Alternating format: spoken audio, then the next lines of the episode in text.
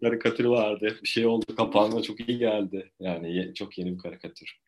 Herkes yirmilerine döndü diye. Hakikaten e, iyi geldi diyelim yani. İnşallah sonuçlarını alırız. İnşallah. Katılımcılarımız gelmeye devam ediyor. Biz de yavaş tamam. yavaş e, şey yapabiliriz. E, hoş geldiniz diyelim katılımcılarımıza. Tamam. Öncelikle herkesin sağlığı umarım iyidir. E, malum biliyoruz yani klasik her toplantımızın açılışındaki gündemde. Ondan sonra Top Tenet H R Best Practice Series ile farklı şirketlerin insan kaynakları uygulamalarını e, konuşmaya devam ediyoruz. Daha önce tanışmamış olabiliriz kimi katılımcılarımızla. Mehmet Aksu ben, e, Top Tenet Co'nun kurucu ortağıyım. Biz Top Tenet Co olarak en iyi yeteneklerle en iyi şirketleri bir araya getiren bir e, kariyer platformuyuz.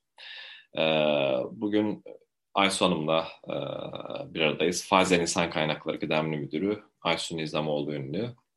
Biraz böyle Pfizer'deki çeşitlik ve kapsayıcılık e, uygulamalarını konuşacağız e, bugün. E, ben hani çok keyifli ve ilham veren bir e, sohbet olacağını e, düşünüyorum. Eminim bundan. Evet. Tekrar hoş geldiniz e, Aysu Hanım. Hoş bulduk. E, umarım her şey e, yolundadır. E, yoğunluk içerisinde. Sizi biraz daha e, yakından e, tanıyabilir miyiz? E, neler yapıyorsunuz? Nasıl geçiyor günleriniz? Tabii. Ben yaklaşık yedi yıla yakın bir zaman önce Pfizer'de başladım. İnsan kaynakları iş ortağı olarak başladım. Ardından insan kaynakları yöneticisi, sonrasında da kıdemli müdürü olarak devam ediyorum. İnsan kaynakları iş ortağı departmanı ya da birçok ek projelerde yer aldım diyebilirim bu süreç içerisinde. Pfizer'den önce de yine insan kaynakları alanında çalışıyordum. Yine üç buçuk dört yıla yakınlık bir tecrübem var. Yine farklı firmalarda diyeyim. E, Diversity and Inclusion'da bu e, kıdemli müdürlük bölümünün yanı sıra yaptığım e, aldığım sorumluluklardan biri daha doğrusu. Bir sorumluluk olarak. Aynı zamanda Pfizer Türkiye'nin e, D N I'lik görevini e, yürütüyorum diyebiliriz aslında. Özetle bu şekilde. Süper. Şimdi ben her e, aslında serinin başında bir soruyorum. Bir şey önemli. Hani başka şirketlerde neler oluyor? Tabii pandemi herkesin şu anda ana gündemi ama bunun dışında insan kaynaklarının gündeminde ne var? O e, kıyaslamayı belki neler olduğunu e, bilmek belki magazin e, tarafı için bir miktar önemli. Şu anda Pfizer'de en e, yangın konu ne? Şey, pandemiyi biraz daha kenara koyarak düşünecek olursak herkesin en önem verdiği e, proje ne insan kaynakları tarafında? Herkes pandemi anlatıyor herhalde yani sorunuzdan onu aldım. E, pandemi ve pandemi sonrası diyeyim önemli konulardan biri. Ama hem bununla birlikte ama bundan ayrı olarak da bizim Pfizer'de aslında bambaşka bir gündemimiz daha var. Çünkü biz e, geçen sene sonu itibariyle şirketi ikiye ayırdık ve yarısını başka bir şirketle birleştirdik. E, o yüzden yeniden bir yapılanma sürecimiz var sıfırdan. E, yeni bir kültür oluşturma, şirket oluşturma, ofisimiz taşınıyor örneğin e, farklı bir lokasyona, ofisi taşıma ve bununla birlikte sadece ofis taşıma değil aslında bir değişimi yönetme oradaki. E, hazır ofis taşıyorken, hazır pandemi sonrasıyken yepyeni bir agile çalışma e, sürecine geçmek gibi bir gündemimiz var en öncelikli olarak. İşte bunun yanı sıra yeniden yapılanmada bazı departmanlar birleşiyor, ayrılıyor, yeni departmanlar kuruluyor, işte dijital odaklı departmanlar kuruluyor vesaire gibi. Ve, ve bu departmanlar arasında e, çalışma, operating modeli düzenlemek, belirlemek gibi de bir işimiz var diyebilirim özellikle. Bu yeni şirket yine isim olarak Pfizer şirketi ama farklı bir yapımı. Evet, yani şöyle e, Pfizer şirketi içerisinde farklı yapı da değil, yapının bir kısmı aslında ve hı-hı, tabii ki değişen küçük departmanlar. Departmanlar. Okey. Peki e, bu çeşitlilik ve kapsayıcılık şeyinin bir çıkış noktası var mı? Yani felsefesi mi diyelim, uygulamaları mı diyelim? E, yani bazen hani hikayesi de olur böyle şeylerin. Şöyle bir şey oldu ve başladık gibi. Yoksa hani nasıl bir şey oldu, gelişim oldu orada? Yani açıkçası Pfizer'i global olarak düşündüğünüzde çıkış noktası çok geriye dayanıyor. Yani çok daha öncelere dayanıyor. Ee, zaten global olarak Pfizer'in her zaman bir diversity ve inclusion ajandası vardı. Ama ben tabii spesifik olarak Türkiye için söyleyeceğim. Biz ilk olarak her zaman tabii yine kültürümüzde olsa da ara ara değiniyor olsak da bunu sıfırdan ele almak olarak bakacak olursak iki bin on dokuzun başında başladık ilk. e, inisiyatiflerimizi hayata geçirmeye. E, bunun da çıkış noktası aslında her bu konuyu ele alan kişiyle paralel muhtemelen. Biraz da kişisel görüşüm. Sonuçta siz bir şirket olarak hizmet veriyorsunuz ve müşterileriniz e, çeşitli ve diverse bir ekipten oluşuyor. Yani kişilerden oluşuyor. Siz ne kadar çeşitli olursanız müşterinizi o kadar iyi anlayıp o kadar iyi hizmet verebilirsiniz. Nihai, yani bu işin nihai amacı o aslında sonuçta düşündüğümüzde. Bizim de buradan çıkıyor bu konuya el atmamız ve aksiyon almaya başlamamız. Neden daha detaylı aksiyon almaya başladık kısmı da şu. E, Türkiye'de nedense hep böyle çeşitlilik, kapsayıcılık falan denince akla hep böyle cinsiyet eşitliği falan geliyor. Yani orada tak orada bırakıyoruz sonrasında. Kadın erkek diyoruz, geçiyoruz. E, bizim hani spesifik olarak odak vermek istememizin amacı sadece bununla kalmamak. Yani gerçekten çeşitli ve kapsayıcı olmak ne demek ve bunun için ne yapabiliriz? Ona odaklanmak. O yüzden iki bin on dokuz başında Türkiye olarak buna iyice e, kafa yormaya başladık diyebilirim. iki bin on dokuz başında, yani iki yıldır aslında tam e, yüzde yüz şeyle performansta e, çeşitlilik ve kapsayıcı konusu ele alınıyor. Burada e, uygulama olarak birçok ben e, dışarıdan daha önce de duydum e, uygulamaları, ama biraz daha detayına girersek neler vardır bu uygulamalarda e, bahsedebileceğimiz? Hı. Tabii. Ee, şöyle, şimdi ben önceki uygulamalara geçmeden önce şeyi anlatayım. Biz Pfizer'de iki bin on dokuz başında başladık dediğim kısım bir e, cross-functional bir takım kurduk. E, bu çok önemli bir kısım. Çünkü diversity inclusion işi sadece insan kaynaklarının yapması ya da sadece kurumsal için yapması gereken bir iş değil. Şirkette özellikle yönetim ekibi tarafından ciddi anlamda benimsenmesi gereken ve ardından da her departmandan her gönüllünün destek vermesi gereken bir iş olduğunu düşünüyorum. O yüzden de zaten hani Pfizer'de biz birçok projede yaptığımız gibi bu iş içinde bir cross-function takım kurduk. Yani ve bu cross-function takım olarak önceki global Pfizer'deki öncelikleri alıp e, biz Türkiye olarak nereye odaklanmalıyız? Bizim organizasyonumuzun, Türkiye'nin, gerçeklerin neye ihtiyacı var ona baktık. Ve dört tane ana noktada yoğunlaşmaya karar verdik.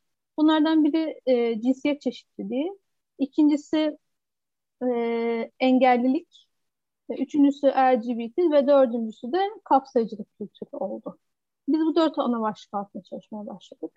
Ee, bu dört ana başlığın hepsine de eşit seviyede odak verebilmemiz için de e, onlar için de ayrı bir alt takımlar kurduk. Tamamen o takı, onlara yöneltmişler ve bunlar yine sadece insan kaynaklarından değil, yine cross-functional kişilerden oluşuyor. Tamamen de gönüllülük esasıyla oluşuyor. E, bu takımların her biri Ecel takım mantığında çalışıyor. Konuyu alıyorlar, önceliklerini belirliyorlar, aksiyonu geçiriyorlar, platform oluşturuyorlar ve kapanıyorlar. Her sene bu takım yenileniyor sonrasında. Yeni gönüllerle birlikte. Hem kişilere tecrübe oluyor böyle bir şey hayata geçirmek. Onlar kendilerini geliştiriyor. Hem de bu işe tam odak verilip sürekli olarak yeni fikirlerin geliştirilmesini sağlıyoruz diyebilirim özellikle. Ee, peki spesifik olarak ne yaptık? Ona geçecek olursam. E, önceki cinsiyet çeşitliliği tarafında e, biz cinsiyet çeşitliliğini sadece kadına yönelik olarak almıyoruz. Her iki taraftan da bakıyoruz aslında. O nedenle ilk başta zaten hem pandemi döneminde de getirdiği e, bir öncelik olmasıyla da birlikte birçok farklı konuşmacıyı ağırladık. Toplumsal cinsiyet rolleri üzerine şirketimizde. Önceki bir farkındalık yaratmaya çalıştık. E, ardından tüm şirketteki hem sahadaki hem merkezdeki çalışanlarımıza bir anket gönderdik. Bu konuda ne düşünüyorlar, Pfizer'i nerede görüyorlar? Veya ne önerileri var, ne ihtiyaçları var, onları almak istedik. Ee, oradan da en çok çıkan konulardan biri e, kadın çalışanlarımızın kariyer yolunda ilerlerken kafalarında bazı soru işaretleri olması, kendilerine bazı şeyde engel görmeleri, e, olmasa bile öyle görmeleri veya e, rahat hissetmediği durumlar olduğu yönündeydi. E, biz de buna yönelik bir aksiyon olarak Empower Women diye bir seminer dizisi başlattık. E, bu seminer dizisi Pfizer Global'den liderleri veya çalışanları Pfizer Türkiye'ye konuşmacı olarak davet edip bir panel yapıyoruz. Ve onlardan kendi kariyer hikayelerini, zorlandıkları alanları e, ve önerilerini dinliyoruz. Öyle söyleyebilirim özetle. Ve bu, buradaki amaç da zaten hani bizim kadın çalışanlarımıza bir ilham olması. Belki kendilerini o kişilerle eşleştirip nasıl bunları aşabilecekleri konusunda bağ kurabilmelerini sağlamak. E, aynı zamanda bir de e, doğum izni sonrası veya doğum izni sırasında işe adaptasyon ve rahat hissetme açısından da çalışanlarımızı rahat hissettirmek için aldığımız bir aksiyon. Ona da mom to mom mentorluk programı dedik. E, bunu başlattık. Pfizer içerisinde e, yeni doğum izinden dönmüş, yani birkaç yıl içerisinde dönmüş e, annelerle yeni doğum izine çıkacak anneleri eşleştiriyoruz. Ve e, free format aslında mentorluk yapıyor. E, hem sorması gereken aklına takılan şeyleri sorabiliyorlar. Hem e, doğum izni sırasında şirketten tamamen kopmadan e, gerekli bilgileri alabiliyorlar, update'ler alabiliyorlar. Hem de doğum izni sonrası işe alışma döneminde özellikle e, kişiler zaten bunu yaşamış kişiler ve e, zaten Pfizer'in dinamiklerini de çok iyi bilen kişiler yardımcı oluyor özellikle. E, Aynı zamanda hani sadece bu Pfizer Mozaik, bu arada Pfizer Mozaik diktiriyor ama bizim takımımızın adı Pfizer Mozaik. E, Diversity Inclusion takım sana, onu söylemeyi unutmuş olabilirim. Tabii bu arada. Aynen. Evet. Bu, yani zaten o çeşitliliği temsil etsin diye. O yüzden Pfizer Mozaik dersem hani oraya bir paradigma anlayabilirsiniz. E, Pfizer Mozaik'in değil de aslında tüm hani Pfizer'in genel olarak aldığı bir inisiyatif olarak da bu sene yine hayata geçirdiğimiz bir babalık izni uygulamamız var. Ee, baba, ba, yeni baba olan çalışanlarımızla on iki hafta boyunca babalık izni veriyoruz yani alternatif olarak. Ee, ve bunu sadece doğumdan sonra alabilirsin gibi konumlandırmıyoruz. Bunu doğumdan sonra bir yıl içerisinde istediğin zaman alabilirsin diye konumlandırıyoruz. Bunun amacı da şu, hani babalar ister aynı zamanda alsın annelere destek olmak için, ister annenin doğum izni bittikten sonra alsın, belki annenin de işe dönüşü daha da kolaylaşır bu durumda ee, gibi hani o ayarlamalıyı istediği gibi yapabilsin diye. Ee, bu senede ilk örneklerini görmeye başladık bile zaten. on iki hafta dediniz değil mi? Evet. Epeyce iddialı da bir süre yani. üç ay. Evet. Tebrikler. Teşekkürler. Ee, tabii bununla birlikte sonra muhtemelen death to death gibi mentorluk programlarına da geçmemiz gerekebilir diye düşünüyoruz. Bakalım. Göreceğiz o kısımda. üç ay sonrası evet. Aynen öyle. Ee, diğer tarafta e, disability tarafında, engellilik tarafında e, biraz daha hassas ilerledik onlar diyebilirim. Orada ilk başta ilk çıkış amacımız Pfizer içerisinde çalışan engelli çalışanlarımıza yönelik bir şeyler yapabilir miyizle yola çıktık. E, ancak beklediğimiz gibi olmadı açıkçası. Orada tam tersi e, challenge'larla karşılaştık. Yani ne zaman konuşmak istesek hani bir anket değil en azından bir ekstra bir ihtiyaç var mı bir durum belirlemeye çalışsak neden böyle bir şey soruyorsunuz ki benim ihtiyacım yok hani ben farklı hissetmiyorum ki zaten gibi ee, geri bildirimler aldık. Ee, bu iyi bir şey tabii ki bizim açımızdan öyle hissetmiyor olmaları bir yandan ama bir yandan odamızı değiştirmemiz gerektiği konusunda bize geri bildirim oldu. Biz de daha çok bu alanda sosyal sorumluluk projelerine yönelmeye başladık. Pfizer adına yaptığımız işte görme engelliler için kitap okumak gibi. E, belli kuruluşları veya app'leri e, bazen şirkete duyurmak, farkındalık yaratmak gibi. E, bunun yanı sıra tüm şirkete e, işaret dili eğitimi aldırdık. En azından tanıştıkları anda konuşabilecek veya kendilerini tanıtabilecek seviyede bilgi sahibi olmuşsun diye. E, bir yandan da insan kaynakları olarak da işe alım süreçlerimize sadece zorunlu olan kadro sayısı kadar değil de normal kariyer yolu açık ve normalde de zaten dolduracağımız kadroları engel çalışanlarla doldurmak gibi bir hedef koyduk. E, yılda iki diye hedef koyduk örneğin. Her sene ikiye katlayarak gidiyoruz şu an e, diyebilirim. E,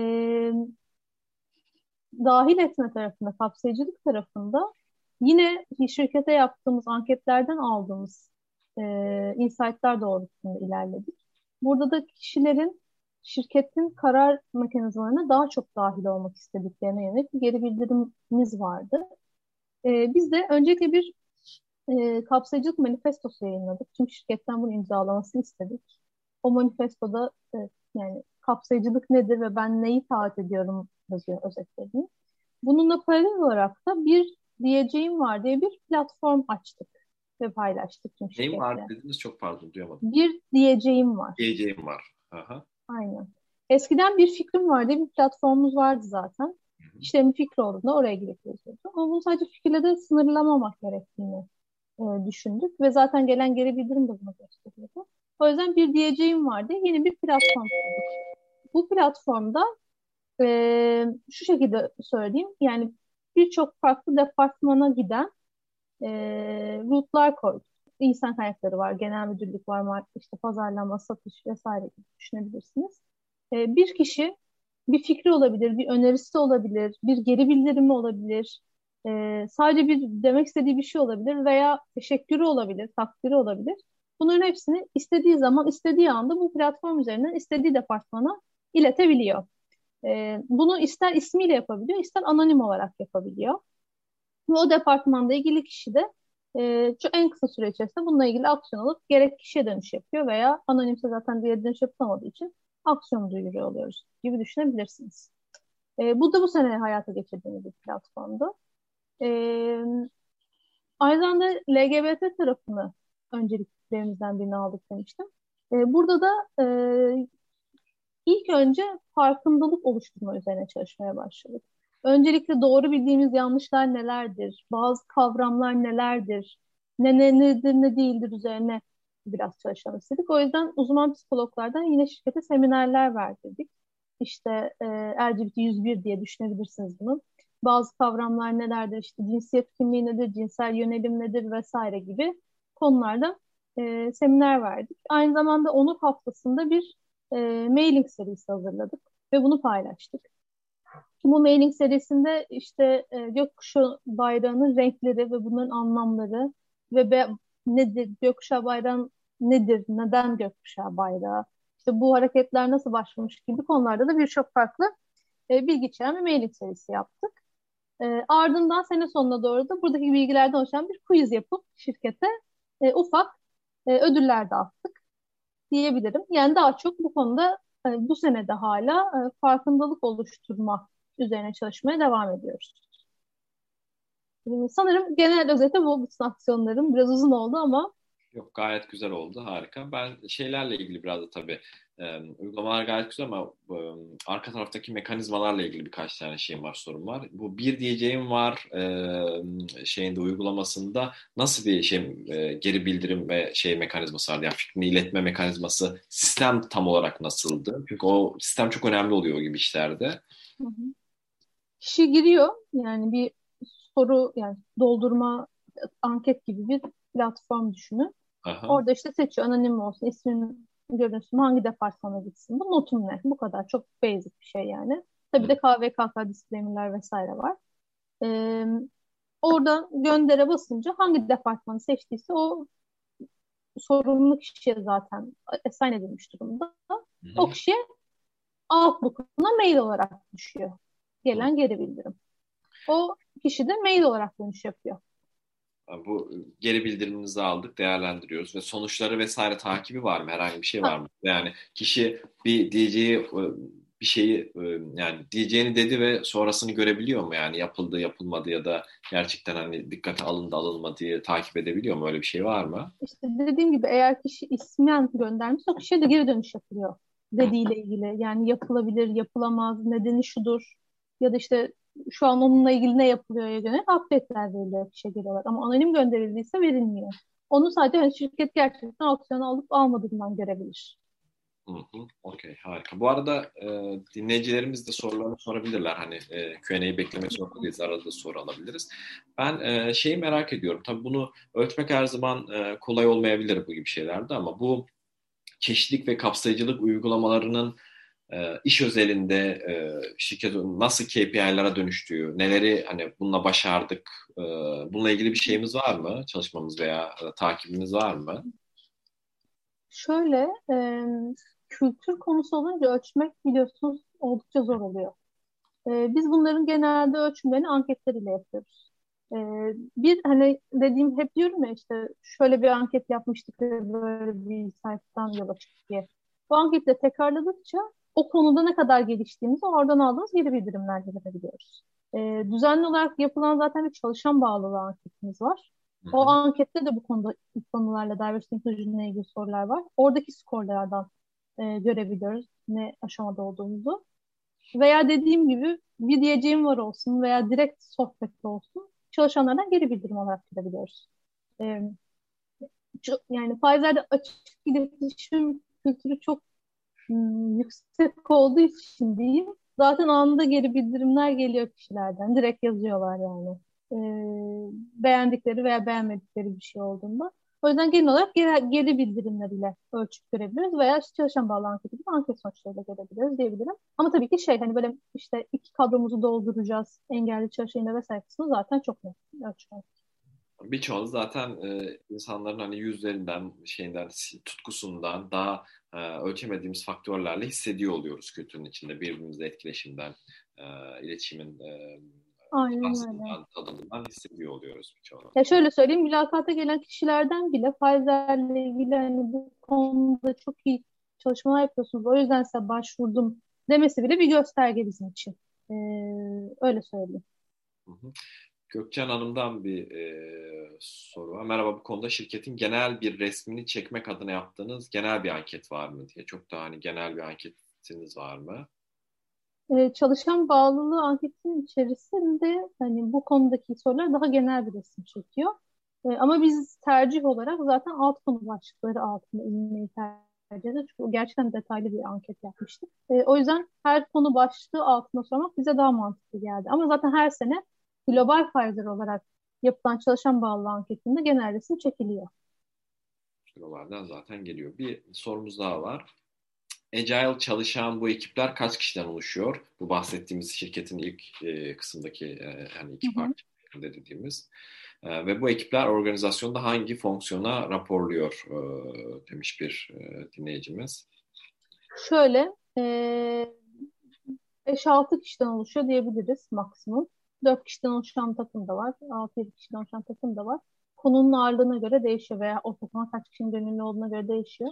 Şöyle, bizde şu an işte dört takım dört altı kişi arası çalışıyor. O, o, o takımlarda bir veya iki kişi o takımın daha lideri gibi görev yapan kişiler de e, bir üst aşamada Pfizer mozaik takımını oluşturuyor. E, aynı kişiler oluşturuyor. Pfizer mozaik takımı da e, yedi sekiz kişiden oluşuyor diyebiliriz. O takım hem takımlar arası alignment sağlıyor, hem de birbirleriyle fikir alışverişi yapıyor, hem de alt takımların aksiyonları alıp almadığından emin oluyor. Yani alt takımlar aksiyonları alıyor, üst takım daha çok hani işin stratejisini geliştirip bundan emin olmak üzere çalışıyor diyebiliriz. O takımda e, benimle birlikte çalışıyor ve bir ekip arkadaşımla birlikte çalışıyor. Ama bu kişilerin hepsinin Pfizer içerisinde bu iş dışında zaten normal günlük hayatta yaptığı bir sorumlulukları var. İşte bir kişi marketing manager, işte diğeri e, insan kaynakları yöneticisi, işte bir diğeri e, finans uzmanı vesaire gibi diyebiliriz. Bu işi ek bir proje olarak yapıyorlar. Hı hı, okay. ee, Gökçen Hanım'dan bir sorumuz daha var. Ekiplerinizde düşünce çeşitliliğine yönelik yaptığınız uygulamalar var mı? Ee, demiş düşünce çeşitliliğini... Um... Yani kapsayıcılık alanında yaptığımız her şey aslında biraz onu da kapsıyor. Yani düşünce çeşitliliği zaten.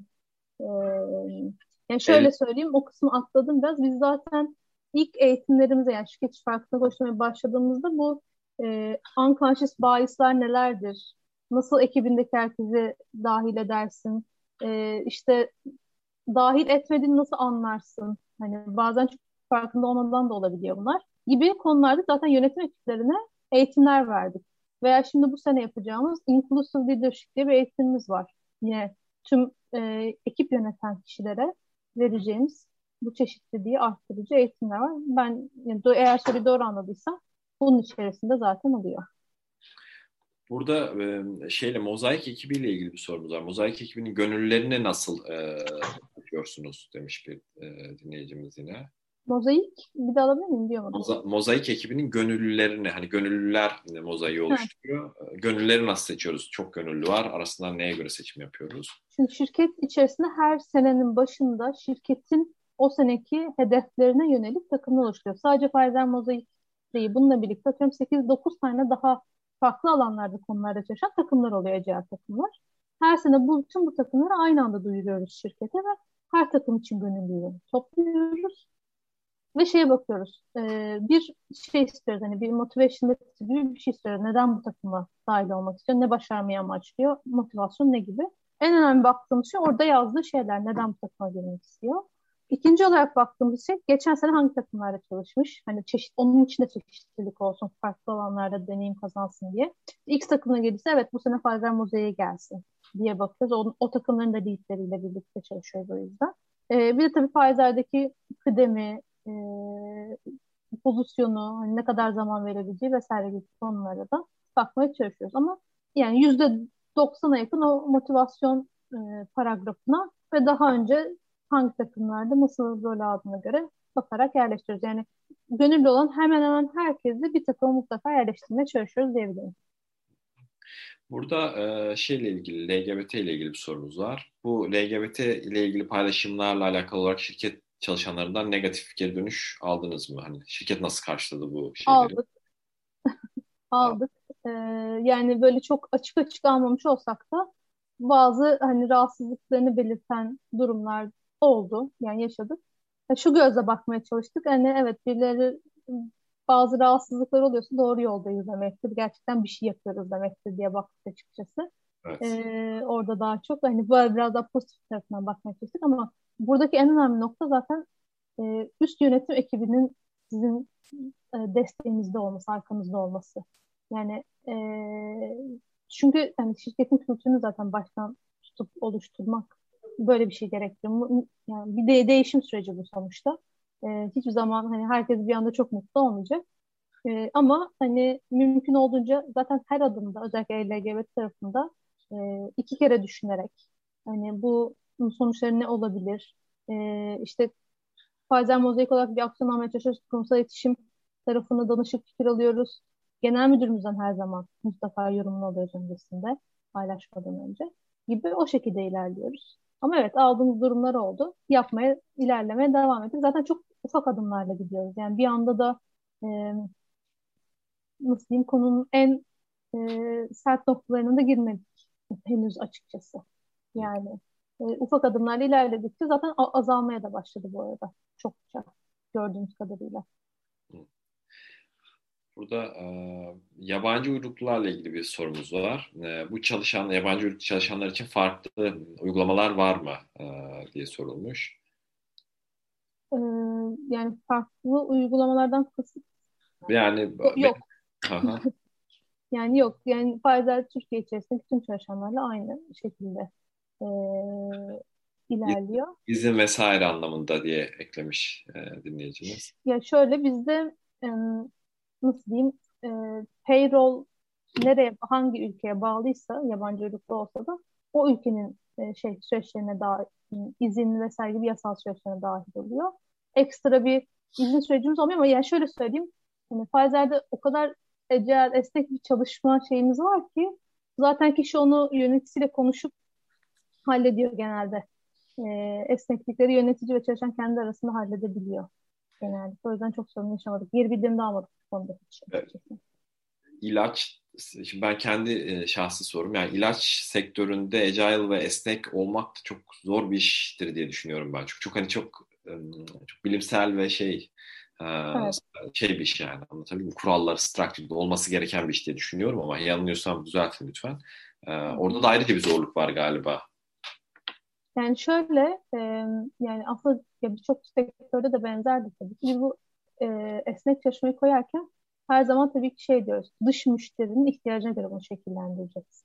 E, yani örneğin o gün home office'tir ama müşterin toplantı yapmak zorundadır seninle. Yani hani, o zaman da ben home office'in kusura bakma demezsin gibi. Ama hani biz orada artık paydaş çalışanların zaten bu judgment'ı yapıp kendi planlarını yapabileceğine güveniyoruz. Ona göre E, hareket edeceklerine inanıyoruz. Bizim için önemli olan işi zamanında ve en düzgün şekilde, hatta mümkünse üzerine ekstra şeyler katarak getirmesini bekliyoruz. Kişi de zaten bunu yapmak istiyor kendi kariyer gelişimi için. O nedenle de hani onu nasıl yaptın, ne zaman yaptın, hangi saatler arasında yaptın vesaire karışmıyoruz genellikle. E, her ne kadar bir suistimal vesaire olması durumunda tabii ki müdahale ederiz ama e, zaten o kültür oluştuktan sonra diyeyim yani, ya da zaten kişilerin yöneticileri de bunu takip ettikten sonra e, gerek kalmayacaktır. Ama tabii ki saha çalışanları vesaire ya da fabrika çalışanları gibi durumlarda aynı esneklikte herkes için aynı miktarda olmayabiliyor. Çeşitlilik kapsamında danışmanlık aldığınız durumlar oldu mu? Yoksa mozaik ekipleri çalışacakları yöntemleri kendileri mi belirleyerek ilerliyor? Aslında toplamda bu soruyu da şey yapabiliriz. Yani böyle bir dönüşüm için mutlaka destek almışsınızdır diye ben düşünüyorum ama... E, Keşke öyle.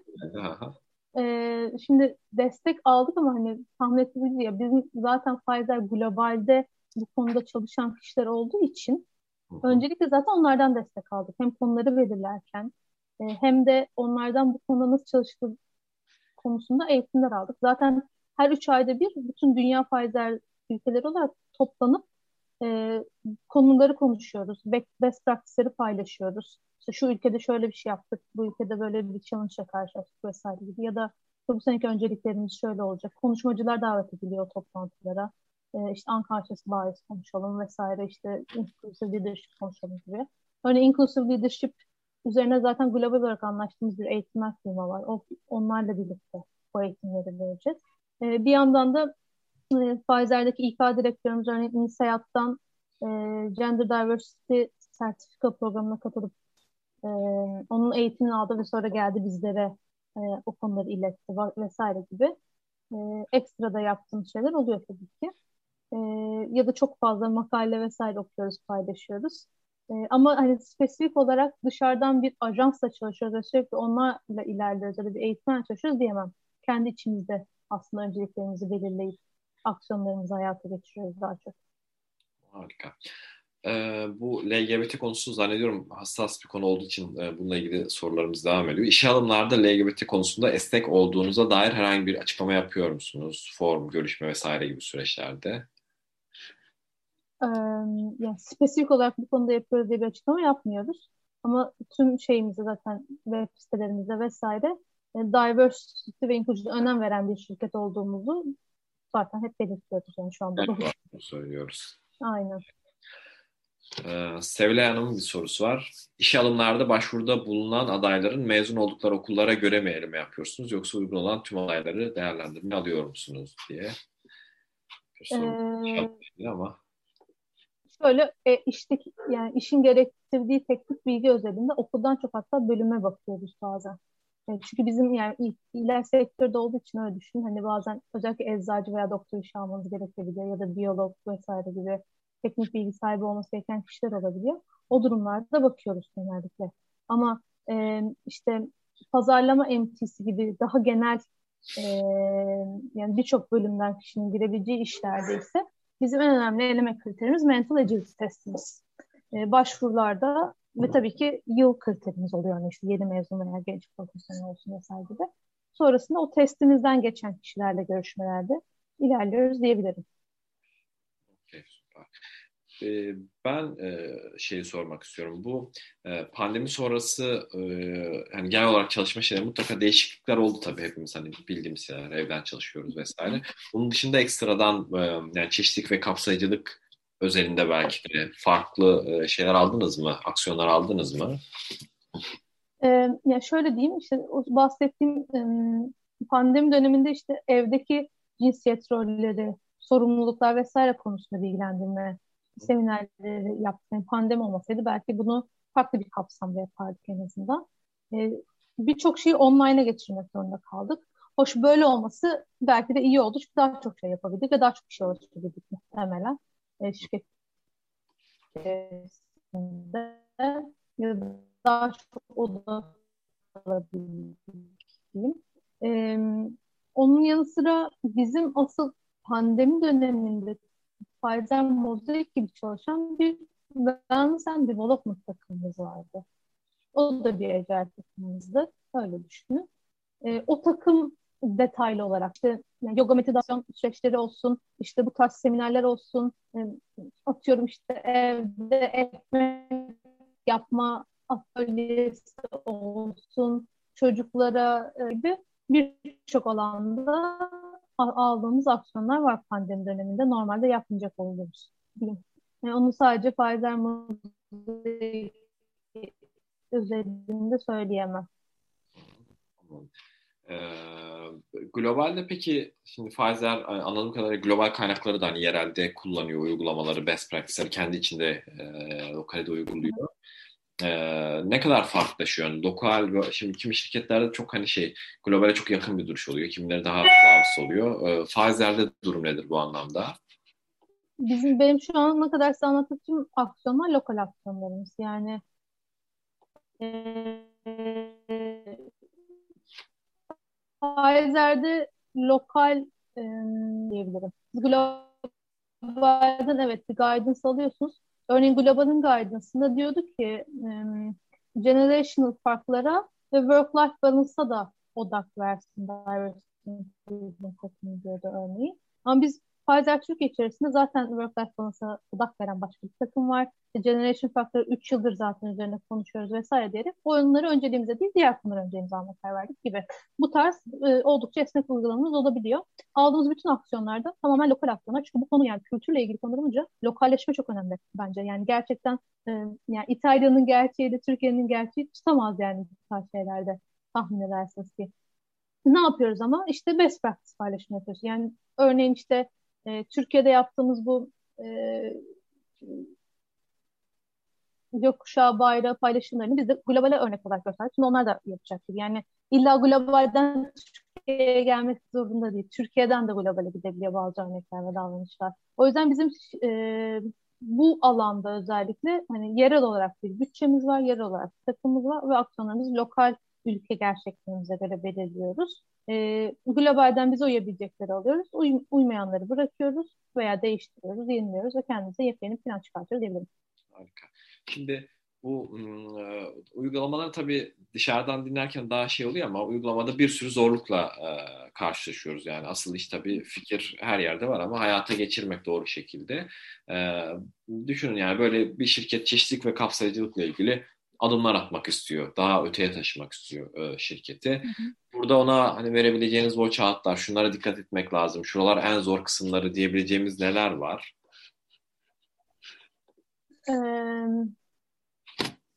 açıkçası e, bence en önemli nokta bunun yani tek başına bir kişi veya bir departman tarafından sahiplenmemesi gerekiyor. Ee, hep söylediğim gibi yani cross functional şirket içerisindeki bu işin sahiplenip başlanacaksa. İkinci önemli nokta neye odaklanacağı ve gerçekten organizasyonun neye ihtiyacı olduğunu belirlemek çok önemli. O içgörüyü almak ve çok net kilit konuları belirlemek çok önemli. Çünkü zaten herkes "Aa, biz bunu biliyorduk zaten" diyeceği şeylere odaklanmak ya da sırf yapmış olmak için yapıyor olmak hiçbir işe yaramaz. Bir süre sonra herkes ilgisini kaybeder zaten. O yüzden ilk önce o içgörüyü almak, e, yönetim ekibinin desteğini almak önemli. Onları bu işe dahil etmek, e, onların bu işi sahiplendiği ve desteklediğini gösteriyor olmak çok önemli. Örneğin e, genel müdürümüzün bizim town hall'larında mutlaka hani bu konulardaki gelişmelere değinir. E,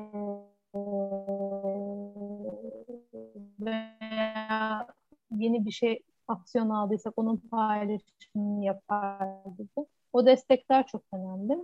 Ee, beğenilmeyecek ya da bu arada yani saydıklarım işte başka bir sürü fikir vardı. Hepsini hayata geçiremedik. Hani geçiremiyorsunuz bazı şeyler çünkü tepki gelebiliyor, sizin düşünmediğiniz başka şeyler olabiliyor. Ya da daha hazır değiliz diyorsunuz en azından. Ee, o yüzden de çok iyi bir planlama yapmak önemli oluyor bence. Özel günleri çok kullanıyoruz onlar nedenle. Ee, ve çok net bir yıllık bir plan içerisinde oturtunca hani her nasıl diyeyim her inklusyon e, anlamına odak veriyor olunca e, serpiştirince yani çok daha net oluyor. O yüzden çok iyi bir planlama yapmak önemli oluyor. Ve bu planlamayla birlikte ne yazık ki bizim de bu işi yapmaya başlayabilir, farkındalık oluşturmaya başlayabilir. Sanırım bu dört konu oldukça önemli. Evet, harika bir şey oldu bence bu arada. Ee, ilgili olarak yani hayata geçirmek isteyenler için. Evet. Belki... E bu planlamayla ilgili şeyi de söyledim. Yani bazen hani planlama yapın ve ne yapacağınızı bilin. Neyden vazgeçeceğinizi bilmek de orada çok önemli oluyor. Yani evet. evet bazen içiniz gitse de bazı şeylerden vazgeçmeniz gerekiyor ki diğerlerini yapabilirsiniz gerçekten hakkını vererek. Evet. Tabii. Yani bir strateji olması için bir trade-off'tan bahsediyor olmamız lazım. Bir şeye hayır, evet. bir şey evet diyor olmamız lazım temelde de. Yani gayet güzel bir nokta. Ben şeyi merak ediyorum hep mesela. Ben de en zor konulardan biri bu. Bu dört beş adımda sahiplenme konusu.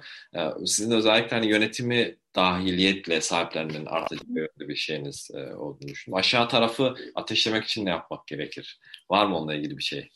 Özel aksiyon. Zaten aslında ya şöyle biz de dediğim gibi gönüllülük işiyle çalıştığımız için yani şöyle biz beş yüz kişilik bir organizasyonuz şu an. bu alanda çalışmak isteyen, hani diversity inclusion alanında çalışan, bu sene yüzde yakın başvuru aldık. Yani zaten ateşli bir ekip bekliyor orada. Ateşi aldık biz, hazır ateşi. Aynen, ateş oradan geliyor zaten.